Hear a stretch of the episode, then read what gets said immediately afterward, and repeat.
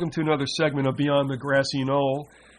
We have with us uh, somebody who's been with on us, been with us for uh, several hours before, and it's, it's you know we do a lot of stuff that that has a heaviness to it for obvious reasons. We do some shows that have a little entertainment value, uh, and with this individual, it has been pretty much fun and entertainment. We're going to take a little turn in a sense because what we're going to cover today, although uh, comes under um, the genre about which he writes. Uh, it's a little fun, but this one gets a little serious, and I'm not going to uh, keep the suspense going any longer. With us again is John Kenneth Muir. Uh, John, thanks a lot for being with us. Thank you for having me on again. It's a pleasure. And I will tell you that when my quarterly comes out, Ezine, entitled uh, Inside the Knoll, um, you were in the 10 top uh, interviews um, over the seven years. Thank you. I I really enjoyed being on your show, Keith. Thank you. now that's the bad news. but uh, the, the reason why is because when we did that show about One Step Beyond, I can't tell you how much fun I had. There was a, a kind of a warm, you know, nostalgic, uh, melancholy thing happening there, which was very, very comfortable.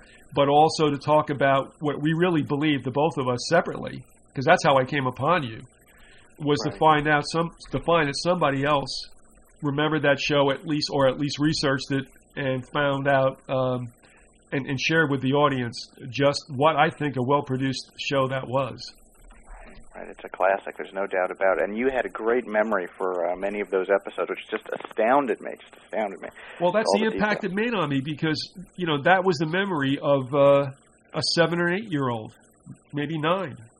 But those shows, I mean, I will tell you honestly, scared the bejeebers out of me. And I'm not saying I had nightmares, but they made an impression that of obviously lasted you know all these years. Right. But we're going to shift gears now, and what we're going to look at is something else that you've treated in the work you've done, and it's uh, let's get to it. I mean, it's the Millennium series, but I want to say something, John. I mean, I've, I've capsulized you biographically as somebody who's a researcher and an, an author uh, on and of what we would call the horror genre in TV and movies. Are you okay with that, or Absolutely. That's exactly right. I, I'm I, I'm a I'm a critic, but I, I I also. You know, critic implies being negative, and I'm very positive about the kind of things that good horror can do. So I, I prefer to see myself just like you said, as sort of a chronicler of the genre, and Okay. a, you know, uh, I, I try to take a um, a more scholarly look at it than some people who just like look at gore or something like that. I try to look at you know what the what the meaning is underneath. So I'm very comfortable with how you describe me. and also um, Millennium um, is some is, is a series that he has written about and is included in a book entitled Terror Television, and it Right. deals with America, uh, American horror genre series from 1970 to 1999. Is that correct? That's right. That's All right. Now, the one thing I'll say about Millennium is, I will tell you, um, I'm in the process of watching it a second time.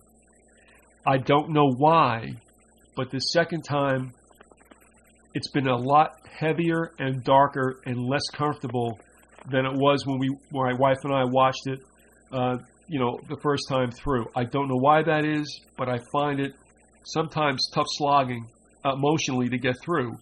I think they did an excellent job with their characterizations. Um, I think it was a well done series. Only lasted three years, 67 episodes, I believe.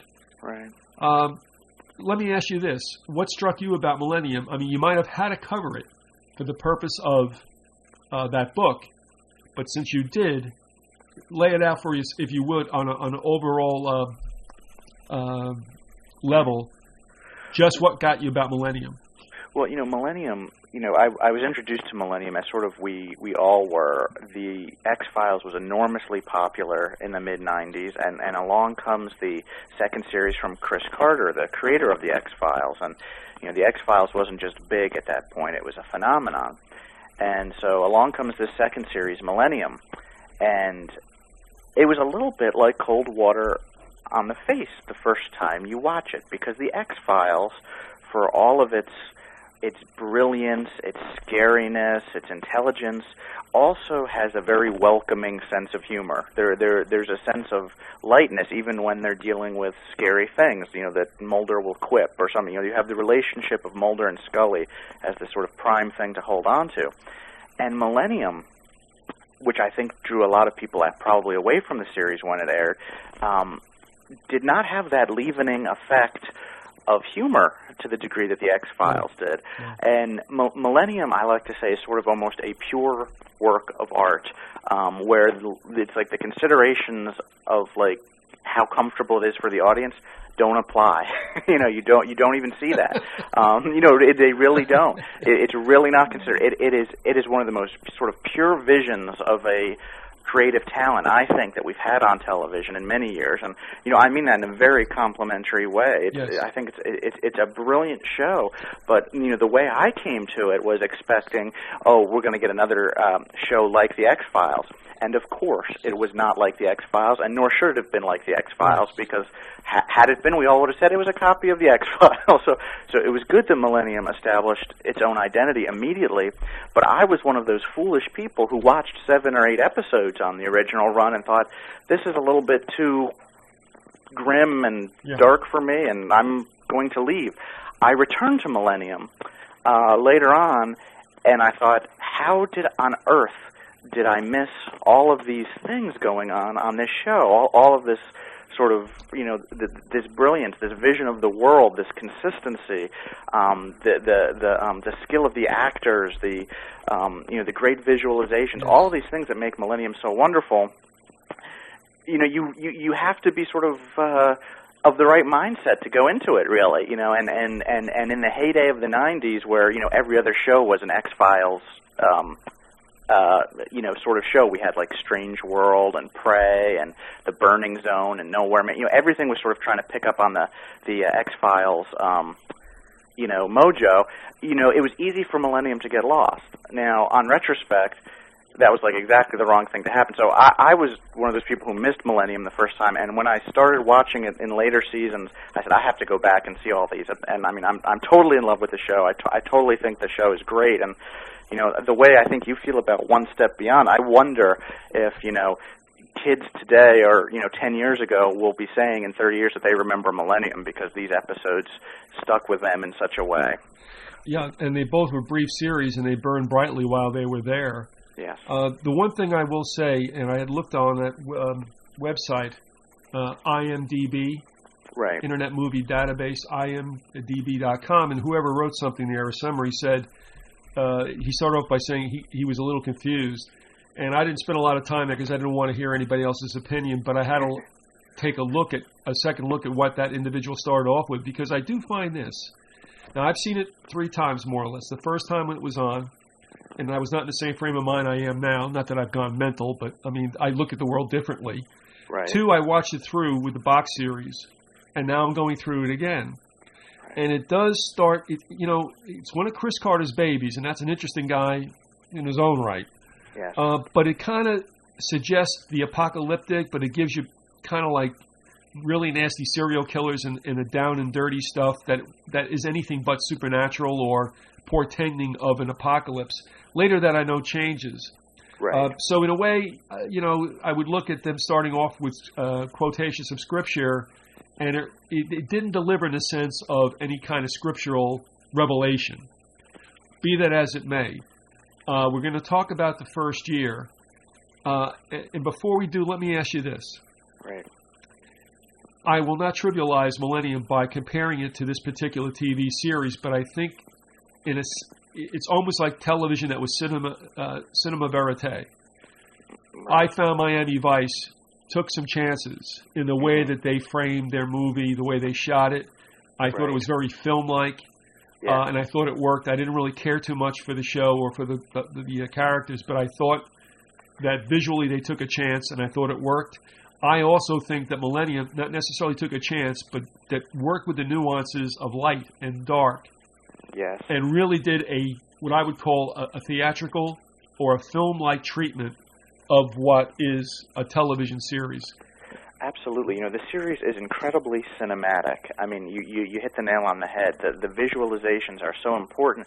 You know, the way, um, you know, Frank's visions even appear, you know, being sort of these quick, jarring cuts, you know, it, it's done in, in, it's done very visually. You know, it, it, it's a great thing you know, film and television are primarily visual art forms, but a lot of times people, creators of shows, forget that.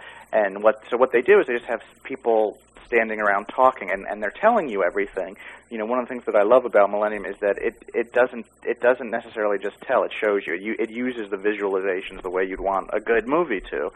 Um, but you know, you you brought up an you know an interesting uh, point that you know talking about. Um, Millennium, uh, you know, comparing it to Miami Vice. That's right. There, there is sort of that cinema aspect to it, and um, you know, for some of the listeners who may not know exactly what Millennium is, it you know, it was really one of the first, if not the first, sort of on a regular basis profiler shows. You know, we've had many shows that sort of take off on aspects of Millennium, which are like CSI or Profiler or um, I'm trying to think, but you know, there are bunches. You know, there are a dime a dozen. Um, Criminal Minds, I guess, would be another one.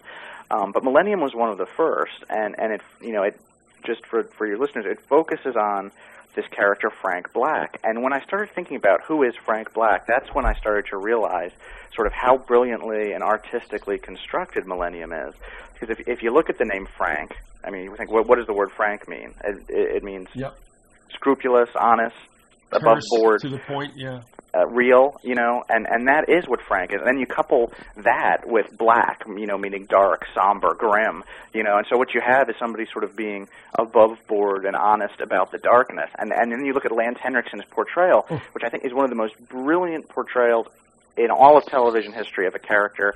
There's no there's no movie or TV BS about him. No. He, he he is just who he is, and he does what he does, and and Lance Henriksen is so subtle an actor. He he doesn't pull attention to himself with um, histrionics and sort of silliness and things like that. He's just he he's just very focused. And, and if you look at that, how even the name of the character is constructed and how the character behaves, you start to realize how artistically constructed the show is. And you can go on and on and just talk about those kind of symbols in the show. But but don't you think? Uh, of course, that's here's a leading intro. Don't you think? you better think. I agree with it. No, but I mean, you look at you look at the character uh, that Lance Henriksen played.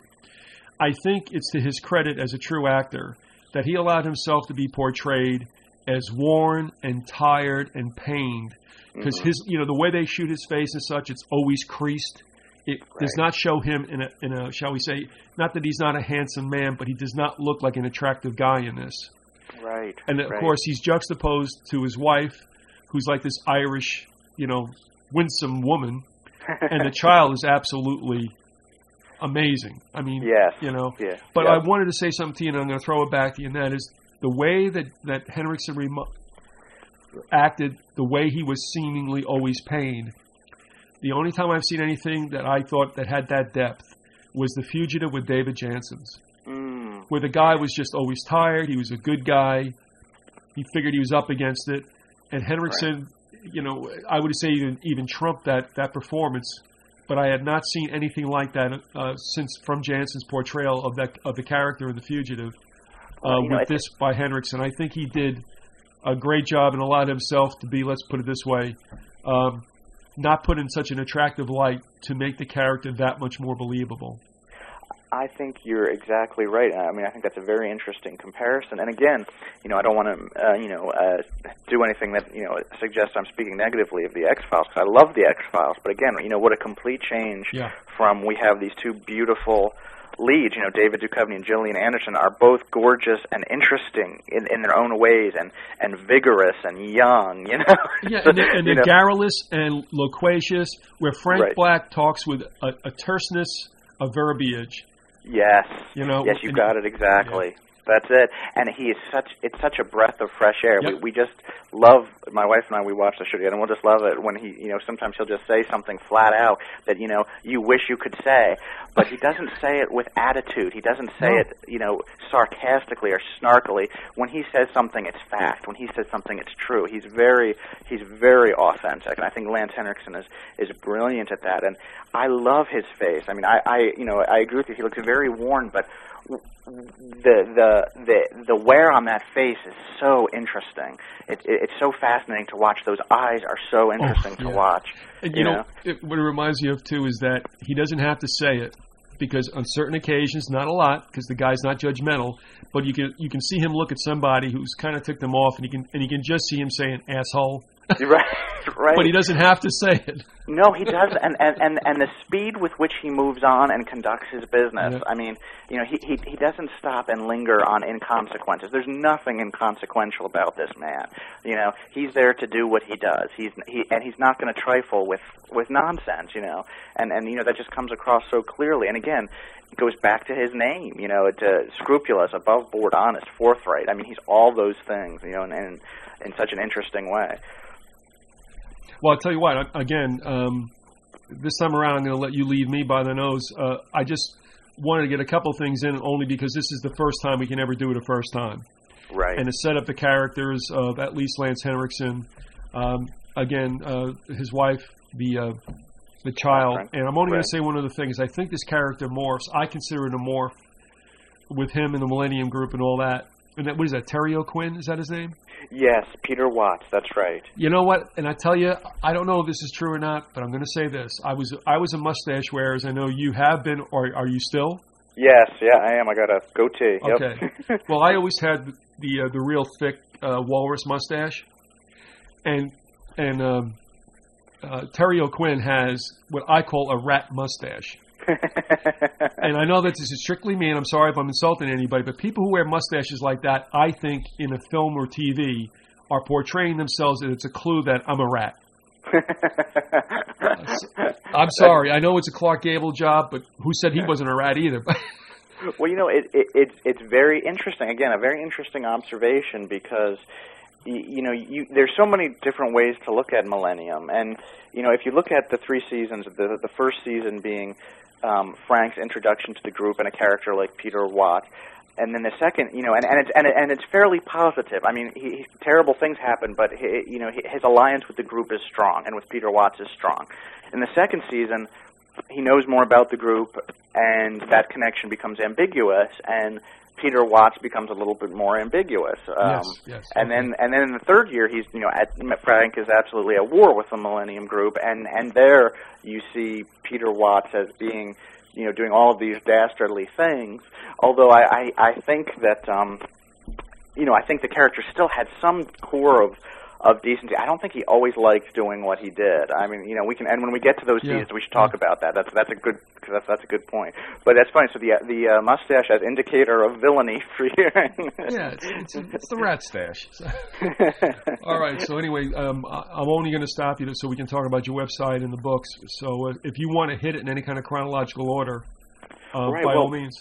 One of the other things I wanted to talk Sure. about was, um, again, some of the symbols and the construction of the show, because I think it's just so Good. incredibly layered and intelligent how the show was conceived in the first place.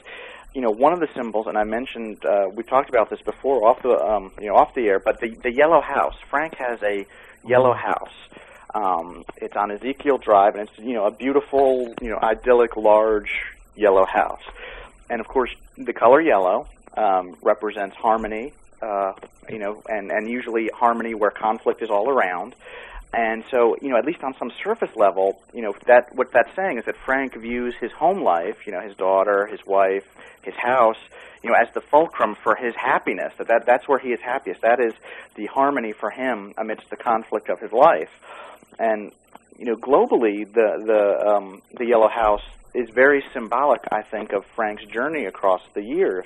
Uh, in the first season, when Frank is now Frank recovered from a nervous breakdown at some point, but now he- is ostensibly whole again, and the house represents the idea of paradise.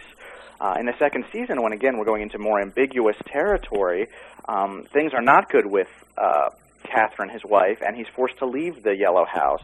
So that at that point, the house symbolizes sort of the quest, the thing Frank is fighting to retake. And by the time we get to the last year of Millennium, the house only appears in one episode. Um, and at that point, it's sort of paradise lost. So again, I think that you know one of the c- core key settings of Millennium is is Frank's home. Um, and, and I think it's significant that it's yellow. Um, I, I think that that's uh, you know it's the color of intellect as well. Um, it contrasts very strongly with black. So again, you have Frank Black and you have the yellow house. I I just can't Yeah. Imagine that that is simply a coincidence that you know we have yellow and black contrasted and together. I think it's very important the color of the house and, and, and what that represents for um, for Frank. Well, being yellow, it almost radiates light even in the nighttime. It's almost like a bright spot in the nighttime. Right. Uh, yellow too, as you said, is the color of sunlight, and he has to do a lot of work in the darkness, or forgive me, blackness Right. o- of the of the 24-hour day. The other thing I think uh, I found is that he, it almost was like some kind of Greek tragedy, in a sense that they go to Seattle, the house is his castle. I mean, truly, they're happy there, but because of what he does, it's almost like evil found them because of Frank. right. he And of course, at the end of that first year, the house has now been violated, Right. and Absolutely. it's almost like Frank has to, in, in like a, a biblical type of way, if if the demon has invested him, he has to leave. You know, not necessarily to jump off a cliff or anything like that, but he almost has to leave to take the evil with him. I, I think you really hit one of the you know the the important concepts. You know that's very much the crux of the show. The idea that wherever Frank goes, this goes with him. Yeah. You know, part the darkness is part of Frank. Um, you know that's how he's able to see these things. That's how he's able to have these visions. To be his, his ability to tap into that darkness. And you know, you might say that you know we all have some sense of darkness, and it's just sort of how willing are you to go there? And and the you know the I don't want to say saintly, but you know, to use religious metaphor, you know, the saintly thing about Frank is that he goes he goes there. He goes to that dark Yeah. place in himself, but he does it for other people. He do, he does it for the people he's trying to help. He does it for the people he loves. So there's something, you know, almost sacrificial about it. Um, and it's you know it, you know I, I find it enormously affecting. Um, you know that, that you know he all, all he wants is to be happy. He you know he wants to pretend the world is okay, but you know the the, the world is always breaking in on him, just like you said. And we're, we're led, well, we are to believe that he was gifted. Yes, And of course, the problem with this, it's a, it's a double-edged gift. It's both a, a, a blessing and a curse. right. And here you see that, I guess, that conflict taking place in him. He, he is a good enough individual to stay in the fray, uh, but it comes at a tremendous cost, as we see in the movie. I can't really say it had a real happy ending, you know, the whole series. Right. Oh, absolutely. And uh, I think that's true. I think like so much of Millennium, the end the ending is very ambiguous. Uh, that uh, you know we're, we're always left with sort of a lot of questions. But again, that's very much like life. We don't always get That's the right. answers to the the questions. You know, that the answers we seek. We don't always get them.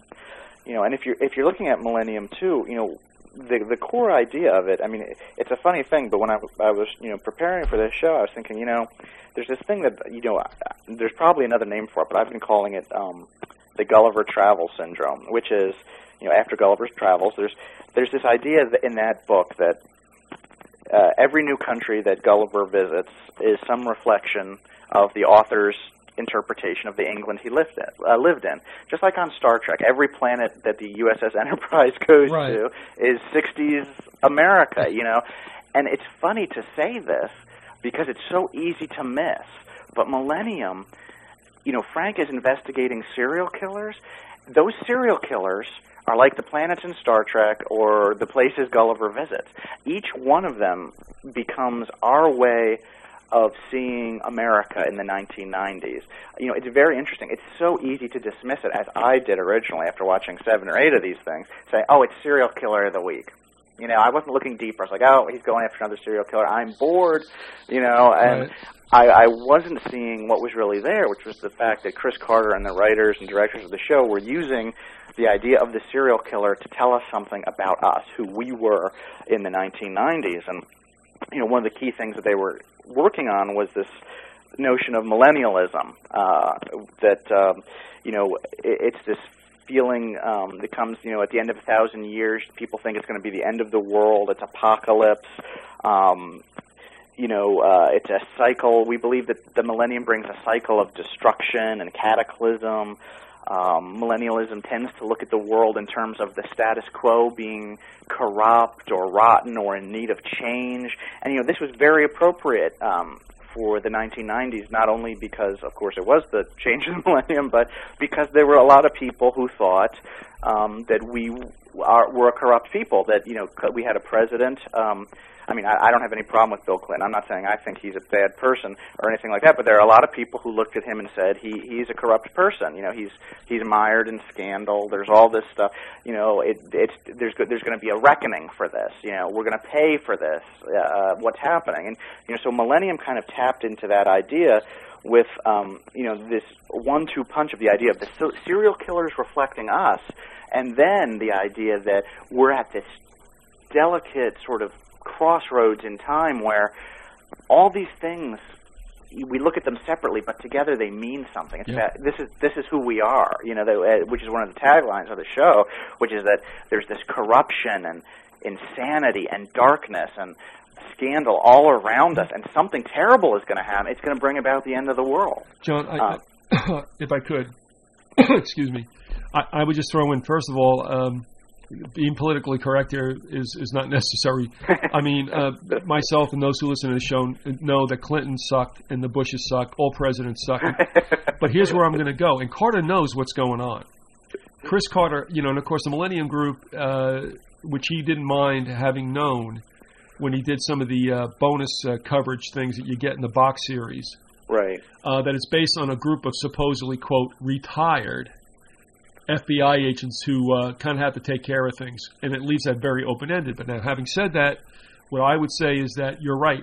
It isn't only just uh, Clinton, but I think what it shows us is that the whole shebang is is politically corrupt. Right. We make believe it isn't, and somewhere in between, lies the shadow. Right. So, I mean, I, I think that we're being told, we all know the system doesn't work, and our figureheads and, and everything, and even justice to a certain extent, is, is baloney. And, and so you have these knights like, and I mean knights with a K, uh, right. like Frank Black, you know, who has to, uh, you know, fight against tilting windmills. Absolutely. I mean, I, I think that's it exactly. You know, and and if you go down like through sort of the list of episodes uh, in the first season and, and look at the the cases Frank handles, you see that each one deals with something really specific contextually as to what was happening in the 90s. I mean, um, there's an episode called Weeds, and what it's about is um, a serial killer inside an exclusive gated community, a very wealthy gated community. Right. Now, this was a very new thing in the 90s, these gated communities. But the serial killer who was killing in the gated community was doing it um, to expose the hypocrisy of the people who'd made all the money and who had the fancy houses. Right. you know, one was an adulterer, um, one was a thief, uh, one had killed a child in a hit and run accident. Right. And so again, you know, you think, oh, I'm just on the surface, I'm just watching, you know, a retired policeman chase down a serial killer. But what we're really seeing here is something about America, about us, about the idea that, um, you know, it's not always the just who are wealthy, and that, and that um, when we when we plant corruption, it comes up as weeds in our backyard. I mean, to you know, to be very literal. Um, you know, that, that that's one example of like using a '90s trend, like the gated communities, to to say something about us. And they leave you with a creepy feeling, and, and rightfully so, that it, it leaves people who live in gated communities with the uh, queasiness that those gates can't keep out the bad guys. Absolutely, they have. It, it's very funny. I mean, the, the episode is written by um, Frank Spotnitz, who I think is a, a terrific writer. He did many uh, X Files and Millennium, and um, you know, there's a lot of dialogue in that episode about um, about like the walls. You know, it's it's like it's like the the Berlin Wall. And I said, well, you know, we let's go, you know, let, let's walk the perimeter. You right, know, and right. they have 24 hour security. You know, they have their own little police force in there. You know, it's the idea of oh, we're we're going to huddle down in this very expensive, affluent place, and and we're protected and we're safe, but but we're not safe from ourselves, and that's where the the corruption comes up, and that's where the weeds come up. It's in the people who are already there. Again, it's it's this idea of you go to escape something, but if you bring yourself with you, you you know you you bring your the corruption. You, you're bringing the dark qualities of yourself um, as well. Um, so that that's I mean that's that's one episode I really like. Um, but you know you can you can go right through and, and, and see how they do things like this. There, there's an episode called um, "Loin Like a Hunting Flame," yep. which is a great title, and it's uh, it's one of my favorite shows. It's because it's about sexual dysfunction. It's about a husband who sort of can't, um, you know, have relations with his wife, and so he he kidnaps all of these young people and sort of. Uh, poses them in sexual. Uh, Yeah. I don't know what the word is, sexual displays, so to speak.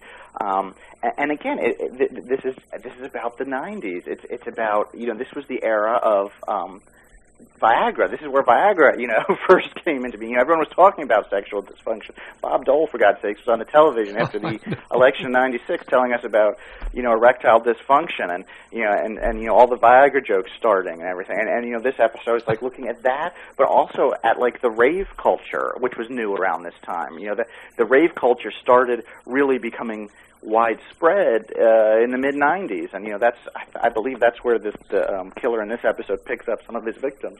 So again, it, it you know it's picking up on these you know ideas that contextually are very significant to the '90s because the key to scaring you, you know, the key to being a good horror show is that you have to pick up on something that people are already a little afraid of, Well, um, you know, yeah. or or that's new.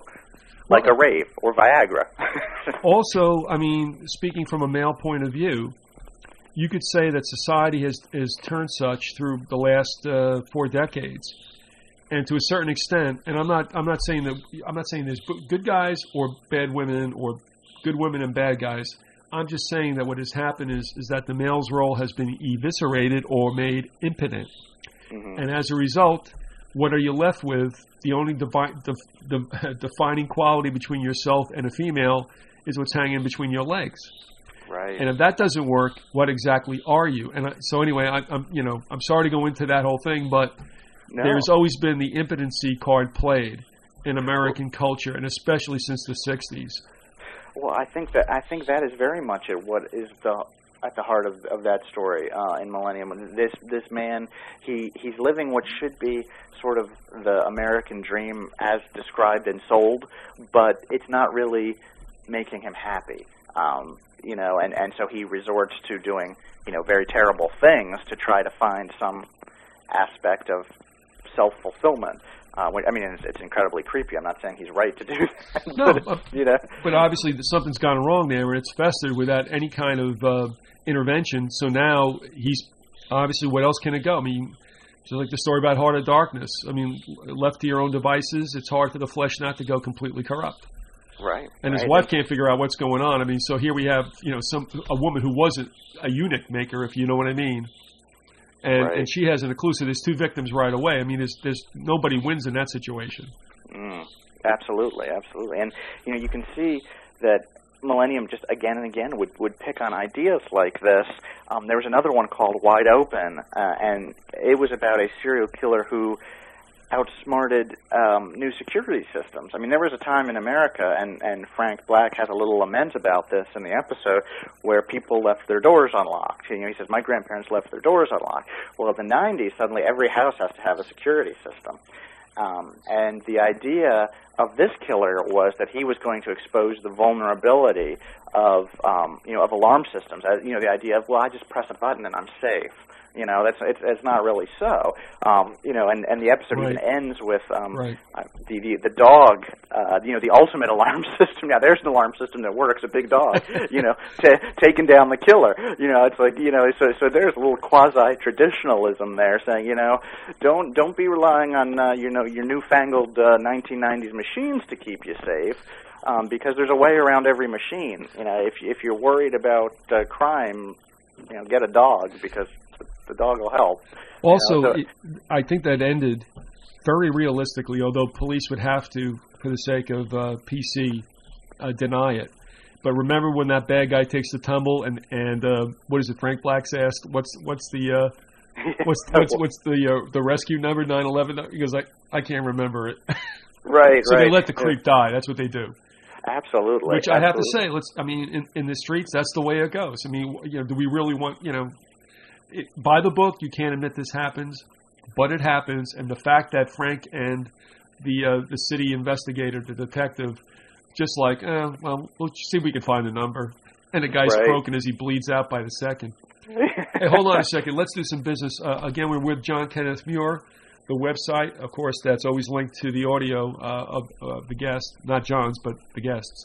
Uh, it's johnkennethmuir.com. And uh, again, John, tell us about the website, but also about the book, um, that includes what you feel is probably about a, a 40-page explication of this uh, program.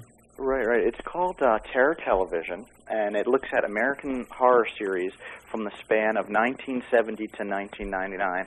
So basically, in that period, it covers like it starts with Rod Serling's Night Gallery and goes all the way through the era of the X Files, Millennium, and Buffy the Vampire Slayer, and you know basically picks up everything in between, which is shows like Tales from the Dark Side, um, Werewolf, uh, Twin Peaks, you know, things like that. I, I think there are something like 40, 40 shows covered in the book. Um, uh, you know, Kolchak the Night Stalkers in there, um, things like that. But it, you know, basically what I was doing, I was trying to look at what was the, you know, what was the format, and you know, what was the artistry of each one of those series, and you know, some are great and some are terrible, and you know, it's it's, it's good. Millennium is really one of the great ones. All right, and uh, how can they? Um uh, purchase that book, and that happen off your site, or you do, do you redirect them to um, uh, yeah, Amazon or anything? I'd say go to Amazon to get it. The book is now available in a two-volume uh, paperback set, so it's a little less expensive. Originally, it was sort of a uh, a very large um, university type uh, hardback, but now it's it's available in a cheaper uh, two-volume set, and it's in the second volume where Millennium is covered uh, alongside other shows of the '90s.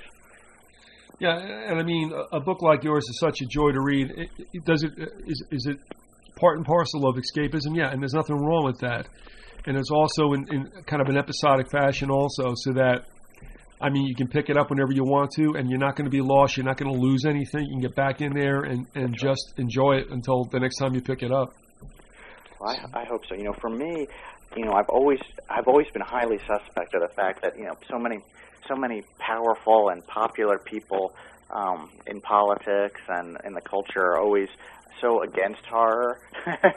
so for me, I knew there had to be something good there. So I'm a big champion of horror. I think, you know, it's it's it's it, it is great escapism, but it also can really be a great commentary uh, on, on who we are. Uh, you know, and, and like I said, you know, horror has a lot of very famous enemies, people who want to suppress it or who don't like it. You know, in the past, it's been the moral majority and such. And, you know, and Millennium, you know, really went up against that too, is that it, it, it went up against people who said it was needlessly uh, violent and graphic and things like that. But if you look at the show, what it is, is it's a responsible depiction of violence.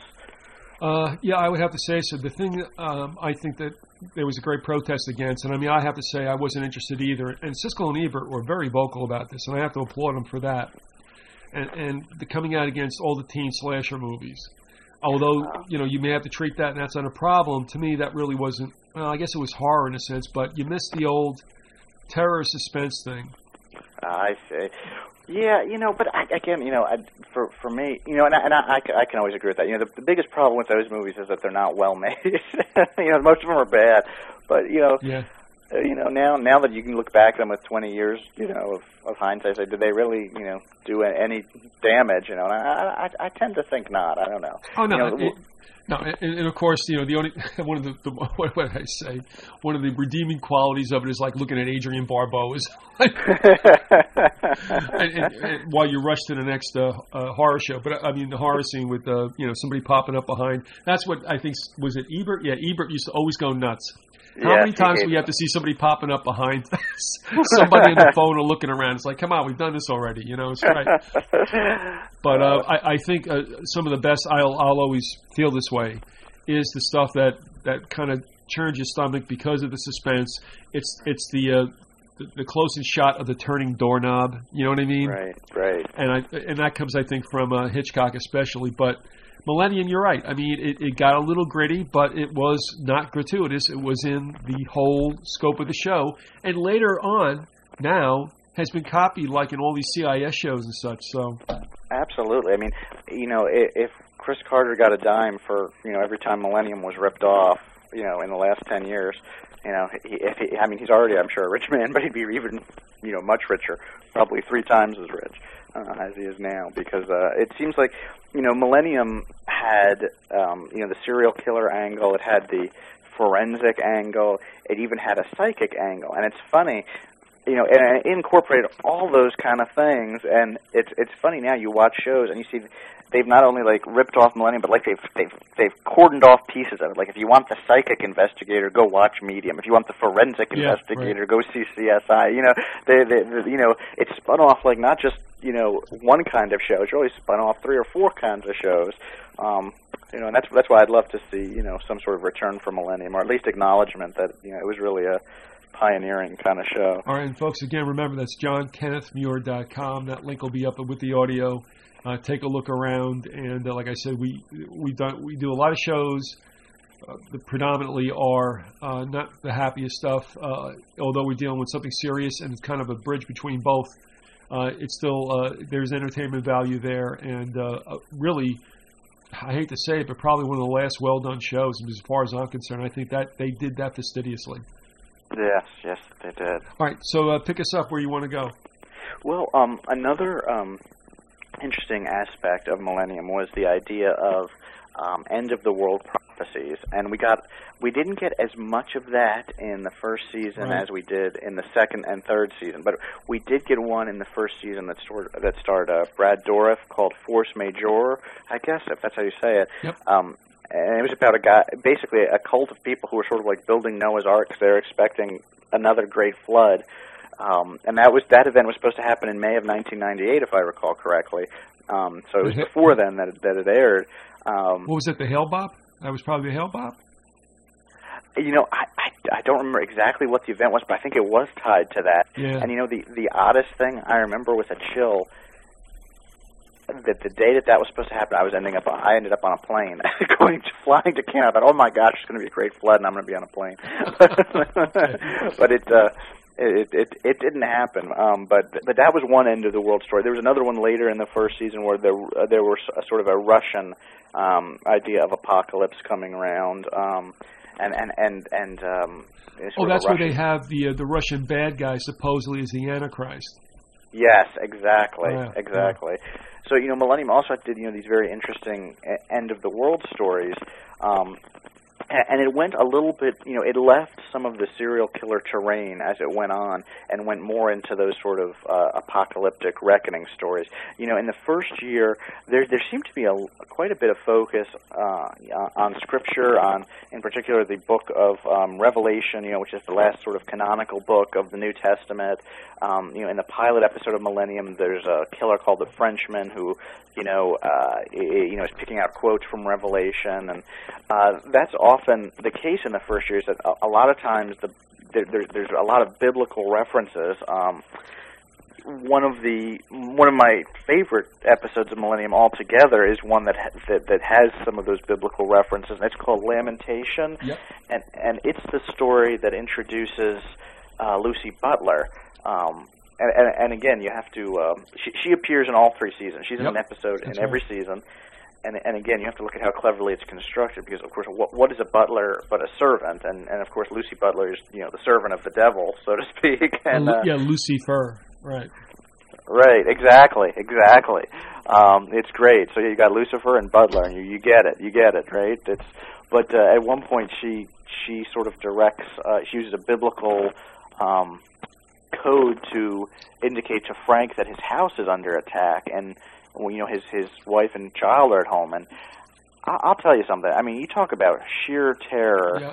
Um, that episode is one of the most frightening things I've I think I've ever seen on television or in film, and I I watched it uh, you know again recently to prepare, and I was in bed watching it with my wife, and she fell asleep, and I was I was sort of the only one conscious, and it was terrifying. I said I can't I can't watch this by myself, you know. The idea that this um, this strange killer is in the house, and again, there's this weird kind of thing where the killer seems to change shape. Um, you know, it's it's a man, it's a woman, it's a demon. You don't know what it is, and and and then most horrifically and, and boldly again for a television series in 1998 was that they killed off a regular character in that episode. Um, Yes. uh, Fr- Frank's friend Bletch. Again, you know, you just were not expecting that to happen. that and- never and happens in, in, in series, and yet, uh, as much as I was surprised, it, it was realistic. And you know, usually it's it's probably contractual where guys don't want to get rubbed out of a series and such. You know, or, uh, you know, actors don't want to lose their meal ticket. But I mean, that was a sacrifice the show made, and I think that added to its uh, realism. Absolutely. I mean, it, it lets you know that you know the, the terror came home. The terror touched Frank's life. You know, it, it, Millennium isn't like sort of the old cop series, or even to an extent some of the new ones, where you know the idea is you you know you face a really bad person for an hour, and you know, and then you catch them, and you go home, and it's all over, and it, and it's you know happy endings and hugs and puppies and love and all. You know, it, it's all just more. You know, it's not it's not like that. You know, what what you do in your life you know, even if it's what you do on the job, it has repercussions in your personal life. And you know what Frank does, you know, dealing with these, you know, horrific and uh, frightening personalities. I mean, it, you know, it's natural, unfortunately, that it comes home. And you know, you see that a lot in the um, the first season. There's the subplot of the um, the Polaroid killer who keeps sending him Polaroids of uh, of his wife and little girl. You know, and Right. sort of you know in a plain envelope ends up through the mail slot, and you know it's in his house. Again, it just shows you how easily you know uh, um, you know your home, your happiness can be invaded. How easily your safety can be breached.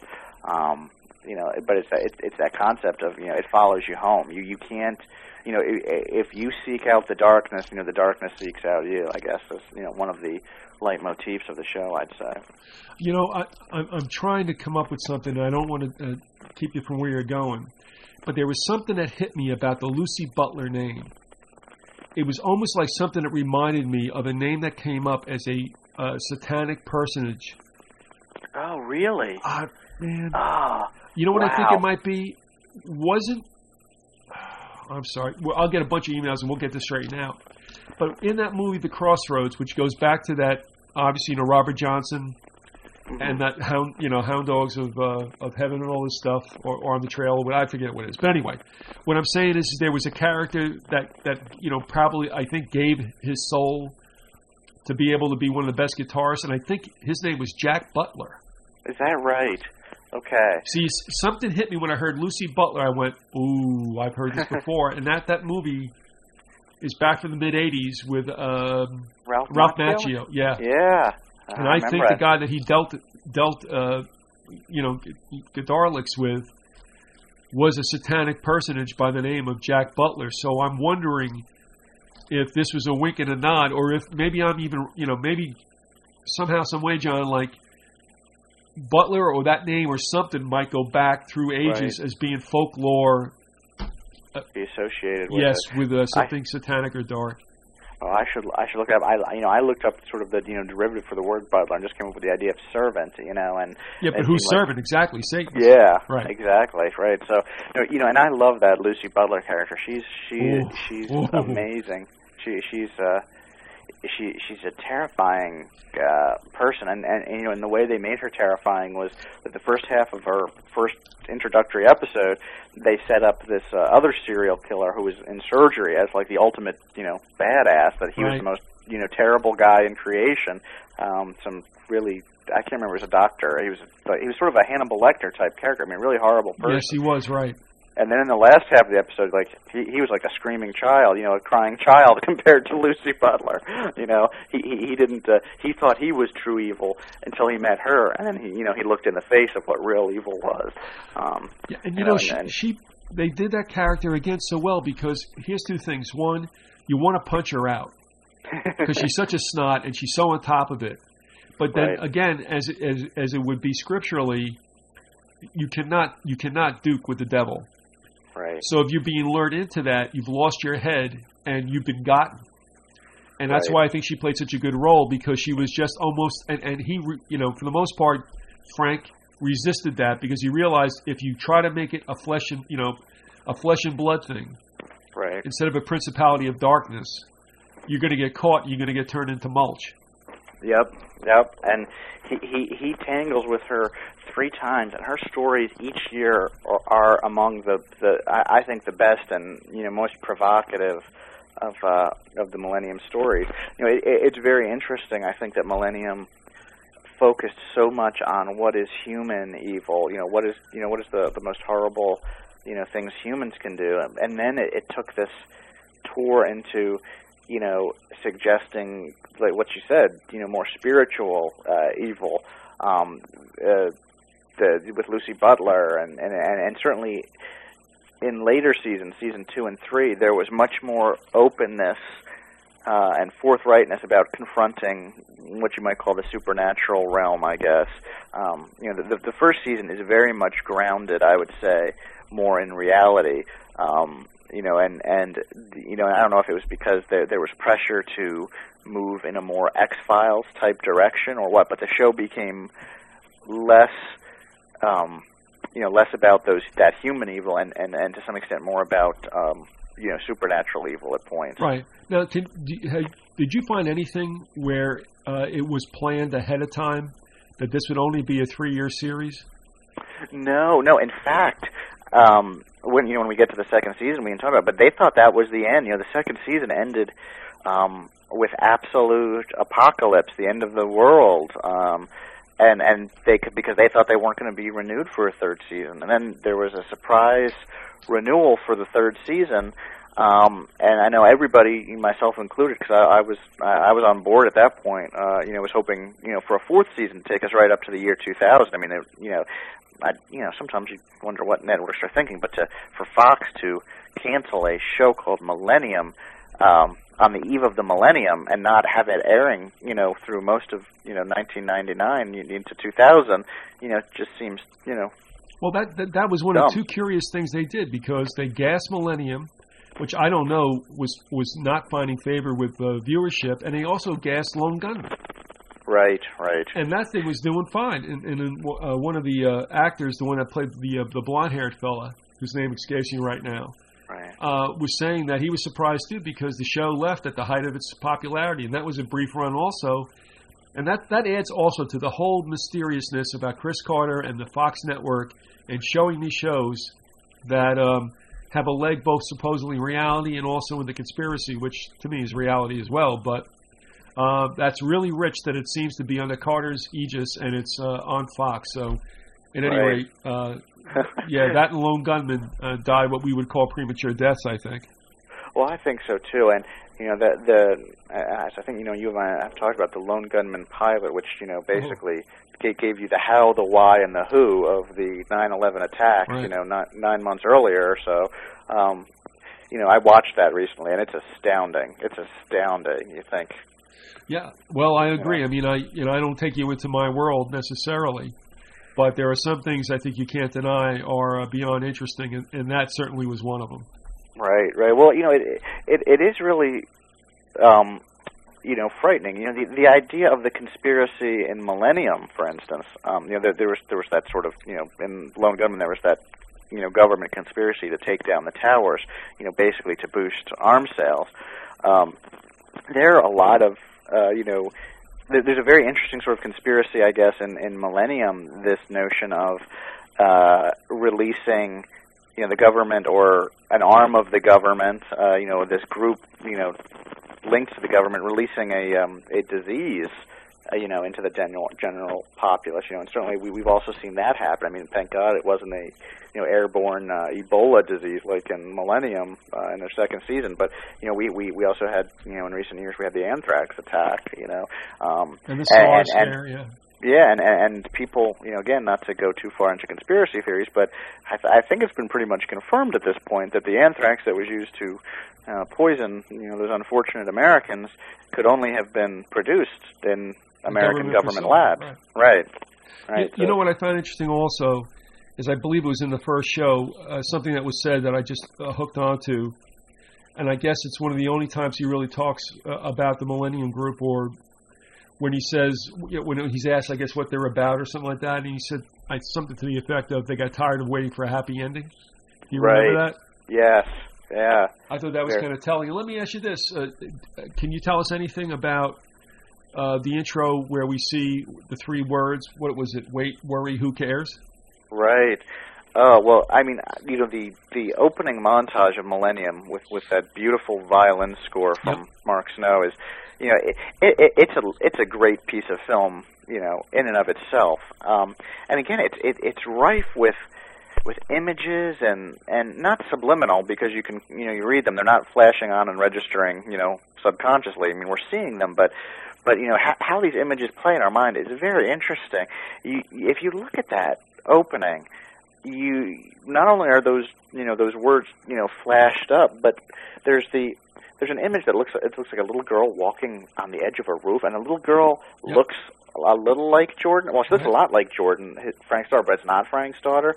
And then there's like a shadowy woman, a silhouette of a woman who looks like Catherine, and she sort of slumps her Slumps, shoulders down, but but it's not exactly Catherine. I mean, it, it, it's very surreal. It's very. It, it seems very like much like dream imagery, and I, and you know I, I think the the wait and worry part, um, you know, is, is certainly the idea of you know the millennium is coming, and you know people think the millennium represents the end of the world, so wait and worry, and you know who cares? I mean that's you know that's an that's a really Yeah. interesting one because oh, I mean what is it saying? Americans are asleep. I mean, who you know we don't have we don't have time to worry about the end of the world because you know a new Walmart opened. You know. what I'm saying? Oh yeah, and, and I mean this is something that you're not usually prepared for because this was cynical to the max, and that doesn't necessarily make it wrong. But it's yeah, you know, wait, worry. Well, why would you tell somebody to do that? And then eventually, the third W, who cares? right. And that does change later on too, I believe, in the last year. right? You know, the interesting thing about who cares is that if we take that as a you know as a as a question, and you know one one general the question you know the general idea is who cares? Does anybody care? But the the other interpretation of that is who cares? Well, you know Frank cares, and at some point in the series, it begins to develop the mythology of Frank. Um, I don't want to say being the catcher in the rye, but kind of being Right. uh, a shepherd. That he he is the person who who is you know gathering the flock and trying to to hold us together and get us somewhere positive. Um, and the thing is, he doesn't even know that he can do it. I think he says in the pilot. Um, you know, his wife says to him in the pilot episode of the first season, you know, you can't, you know, make the darkness go away. I'm paraphrasing wildly, and he says, "Well, I'd like you, I'd like you to pretend that I can." You know, he, he he's a very interesting character like that. Is that he's he, he's trying to keep all of us from sort of going over this dark cliff, um, yet also consciously aware that you know he he can't do it by himself. And you know maybe the the answer to who cares is is Frank Black, but but that that's a difficult answer because Frank Black, of course, is fictional, right? You know, um, it, it, but it's interesting. No, but, but that show you cannot walk away from saying, "Well, it's bogus." It, Right. Really doesn't happen. You couldn't do that. See, that's I think the unsettling thing that made it all so good, and that is you would like at the end of the show, just like what what Frank said, is pretend that it, it, it's it's okay. Right. But the show left you with the idea it isn't okay. Absolutely, which is again, I mean, you know, I, have to sort of slap myself and say, you know, I I just wasn't with it in the '90s enough to understand what the show was doing. For me, I thought, you know, this show is just so unremittingly grim. You know, when I first watched it, and, and you know, and then I realized later on when I watched it, you know, not only how artistic it was, but how brave it was to to to have your heroic character admit in the first episode that he can't really make a difference, but but he's still going to try. I mean, you don't get that in your average cop show. You don't get that level of honesty um, and and bluntness and candidness um, from most from most television. I mean, e- even most genre television, you don't. You know, science fiction or horror. I mean, the really good ones will do it. But you know, for Millennium to take that stance uh, to say, you know, I really can't change the world, but you know, will you pretend that I can? I mean, I, don't know if it's cynical or just very honest. well, yeah, it's true. Well, sometimes I mean, sometimes cynicism is the, the, the greatest form of reality. There's no two ways about it. Um, you know, it doesn't make you wrong. It's one of those situations. Uh, we're coming up uh, near the end of the show. Uh, is there anything else, John, you want to share with us, or? Well, I just want to say, I think you know, I, I, I'm in, I, I'm so much enjoying the chance to to go back and and look at Millennium with you again, and I hope that your listeners, if they get the chance, will will go back and watch some of these episodes and some of the ones that I could recommend. If you don't want to do you know all 24, but to pick up on some of the ones we talked about again, their titles are Lamentation. Uh-huh. Um, uh, that's the the one with Lucy Butler. The pilot, of course, which introduces Frank's world. Um, Weeds, which is the one set in the gated community. Uh, Loin like a hunting flame, which is the one we talked about sexual dysfunction. Um, and then and then say give everybody some homework to go look at the second season because the next time we meet, we'll get to discuss about where Millennium went to um, in its sophomore season, and I, I think that'll be an interesting conversation. All right, we've been talking with John Kenneth Muir. The website is his name, johnkennethmuir.com. We're talking about Millennium. We're going to do about two more shows, perhaps one live afterwards, and you can find out uh, all that he's written about that show in his book. Uh, is it? It's Terror Television. Is that right? That's right, Terror Television. All right, John. Thanks for being with us, and we'll catch you in about a week or so. Thank you. I'm looking forward to it. All right. Thanks, John. Bye bye now. Okay. Bye bye.